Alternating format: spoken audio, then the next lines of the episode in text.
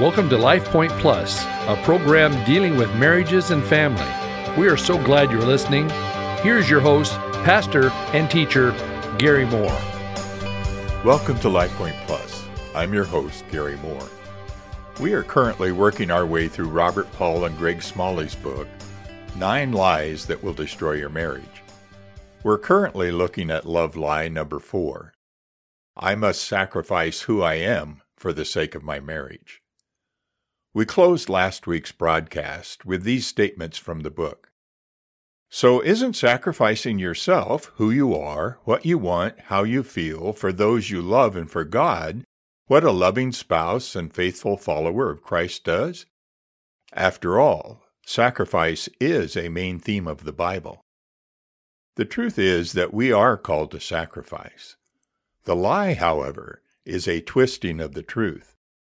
And that distortion leads to an unfortunate sequence of beliefs and behaviors. People often mistakenly interpret die to self and carry my cross to mean that they need to see others as more important than they are, as fundamentally of greater value. Thus, people think that because of their worthlessness outside of Christ, they need to continually sacrifice, to keep giving regardless of their well being and regardless of how much it hurts. Somehow, the result of all that is supposed to bless the Lord and bless others.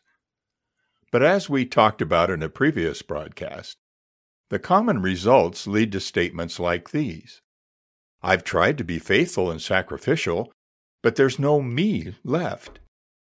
I don't even know who I am anymore, what I want, how I feel. I feel dead inside. I'm exhausted. I feel cheated. The authors tell us that they don't really believe God designed marriage to be a means of torture and death. You can't have a great marriage without sacrifice, but if you miss the true essence of what God is actually calling us to, you end up sacrificing too much of yourself. We referenced a woman called Sandra at the end of our broadcast last week. As you'll remember, she saw her marriage as a form of crucifixion. Her thought pattern ran along these lines. 1. God gave his son for us, John 3:16. For God so loved the world that he gave his only Son, that whoever believes in him should not perish, but have eternal life. 2. We should give our lives for him and for others. Christ's sacrifice on the cross is unique, but it provides a model for how we should love each other sacrificially. 1 John 3:16 says, "By this we know love, that he laid down his life for us, and we ought to lay down our lives for the brothers. Number three, other people matter more than I do. The previous two statements are rock solid biblical truth. Sandra's third idea comes from her own history and life experience. It reflects a common next step in the thought process. You know, there's a fine line between true humility and its counterfeits self doubt, self loathing, and or self-betrayal. Number 4. I must sacrifice, that is change or alter, who I am for the sake of our marriage. Paul pleaded with the followers of Christ to walk in humility. Do nothing from selfish ambition or conceit, but in humility count others more significant than yourselves. It all makes sense, doesn't it? Can you see how easy it is to follow this line of thinking? But Paul wasn't talking about Sandra and her husband. Philippians 2 3 is not a teaching on marriage, a topic that Paul addresses in other letters. Paul is urging believers to respect their fellow brothers and sisters as equals rather than promoting themselves. Well, let's provide a little context. Remember for a moment that the author of lies is our mortal enemy, Satan. His purposes are to steal, kill, and destroy. In contrast, Jesus came for us to have life to the full. Satan's goal is to tear us down in order to render us ineffective. Jesus' intent is to build us up in Him in order to fully empower us. The battle between the two is real, and we already know who wins in the end. However, if Satan can twist the truth in our minds, causing us to operate outside of the Lord's design and protection, the enemy can destroy us as individuals. He may not ultimately win the war, but he wins the battle for our souls. He picks us off one at a time. Well, what is a godly sacrifice? Let me relay a story that our authors include in their book. Todd is a commercial pilot. He travels for several days at a time. He's exhausted from traveling, staying in hotel rooms, eating room service, and dealing with grumpy passengers. When he finally gets home, he finds his wife, Becky, also exhausted from taking care of their two young children, working as a photographer, and managing the household responsibilities. When he walks in the door, Becky hands off the children. Dinner is in the crock pot, she hastily says. I need a break. I'm going out with my girlfriends. Todd begins to object, but he doesn't want to start a fight. They've had the who is more tired battle before, and it's such a waste of time. However, on a deeper level, Todd is a pleaser and feels guilty when his wife is unhappy. So he suppresses his needs and places Becky's desire first. He becomes a martyr. He reasons that it's his role as a husband to love his wife as Christ loved the church. And since Christ sacrificed his life for the church, Todd believes it's his job to sacrifice for Becky. The problem is, Todd has nothing to give. He's exhausted and running on empty. He has nothing to invest in his kids or his wife. But he keeps on giving, and the loss of personal resources is stressful. However, suppressing his needs is backfiring. Resentment builds towards his wife and kids.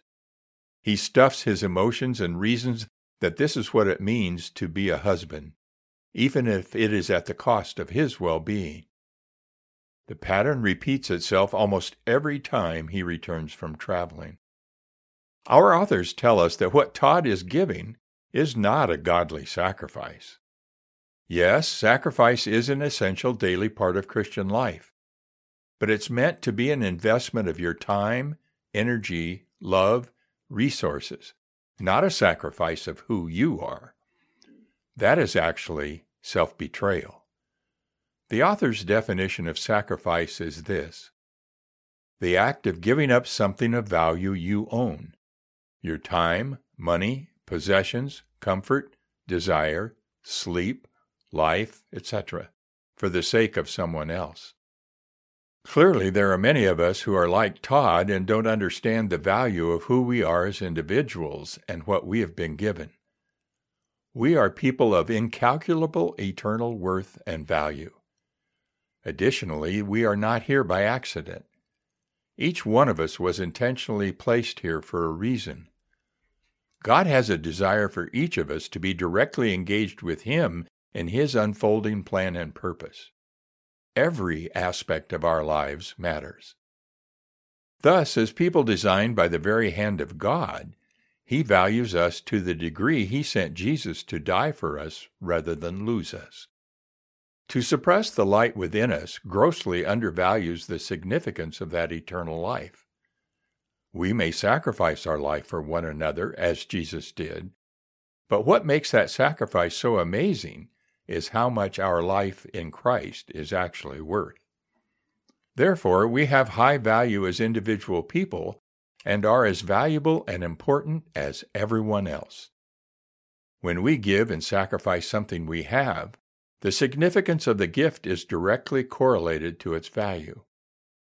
Ideally, sacrificial love flows from a state of life giving abundance, not from emptiness. In our possession are numerous valuable assets, our lives included. The primary responsibility we now bear becomes one of stewardship, which is simply how skillfully we manage the resources we've been entrusted with. With that in mind, let's pause a moment and talk about stewardship in general. To me, stewardship is a lifestyle, and I think that fits in well with our author's line of thought. Let's look at the three key elements of good stewardship and how they can contribute to making your marriage one you both love. 1 Peter 4:10 says, "As each one of you has received a gift, use it to serve one another as good stewards of God's varied grace." Element number 1. Value the asset. The first essential step in good stewardship is to recognize the genuine worth and value of what has been entrusted to your care. In this case, you, your life, and all you've been given. This includes your gifts and talents, your energy, and your potential to make a positive difference in your spouse's life and your family, community, world, and the kingdom of God. All of these and more have enormous value. Note the true value of something you possess is not only determined by what you think it's worth. The authors tell us to imagine you are a child and know that money has value and can buy stuff, but you don't fully understand it. As you're walking down the street, you see a piece of paper money in the gutter. When you pick it up, it has a picture of a man, and under it is the name Franklin. In each corner is the number 100. But you don't know what any of that means. All you know is that you can buy stuff, and you're excited. So you take it to a convenience store on the corner, and on the counter you see a basket with delicious looking individually wrapped pieces of bubble gum with a sign that says, five cents each. Well, our time's gone for today. Thanks for being with me. We'll continue this story and study next week. Before we go, I want to invite you to join me on Monday mornings at 10 a.m. on my Mutual Understanding Method Facebook page for some live teaching about relationships. If you don't use Facebook or the time's not convenient, you can visit my website, mutualunderstanding.net, and click on the Mum Live tab to listen to the recorded teachings. Have a great and safe weekend. God bless.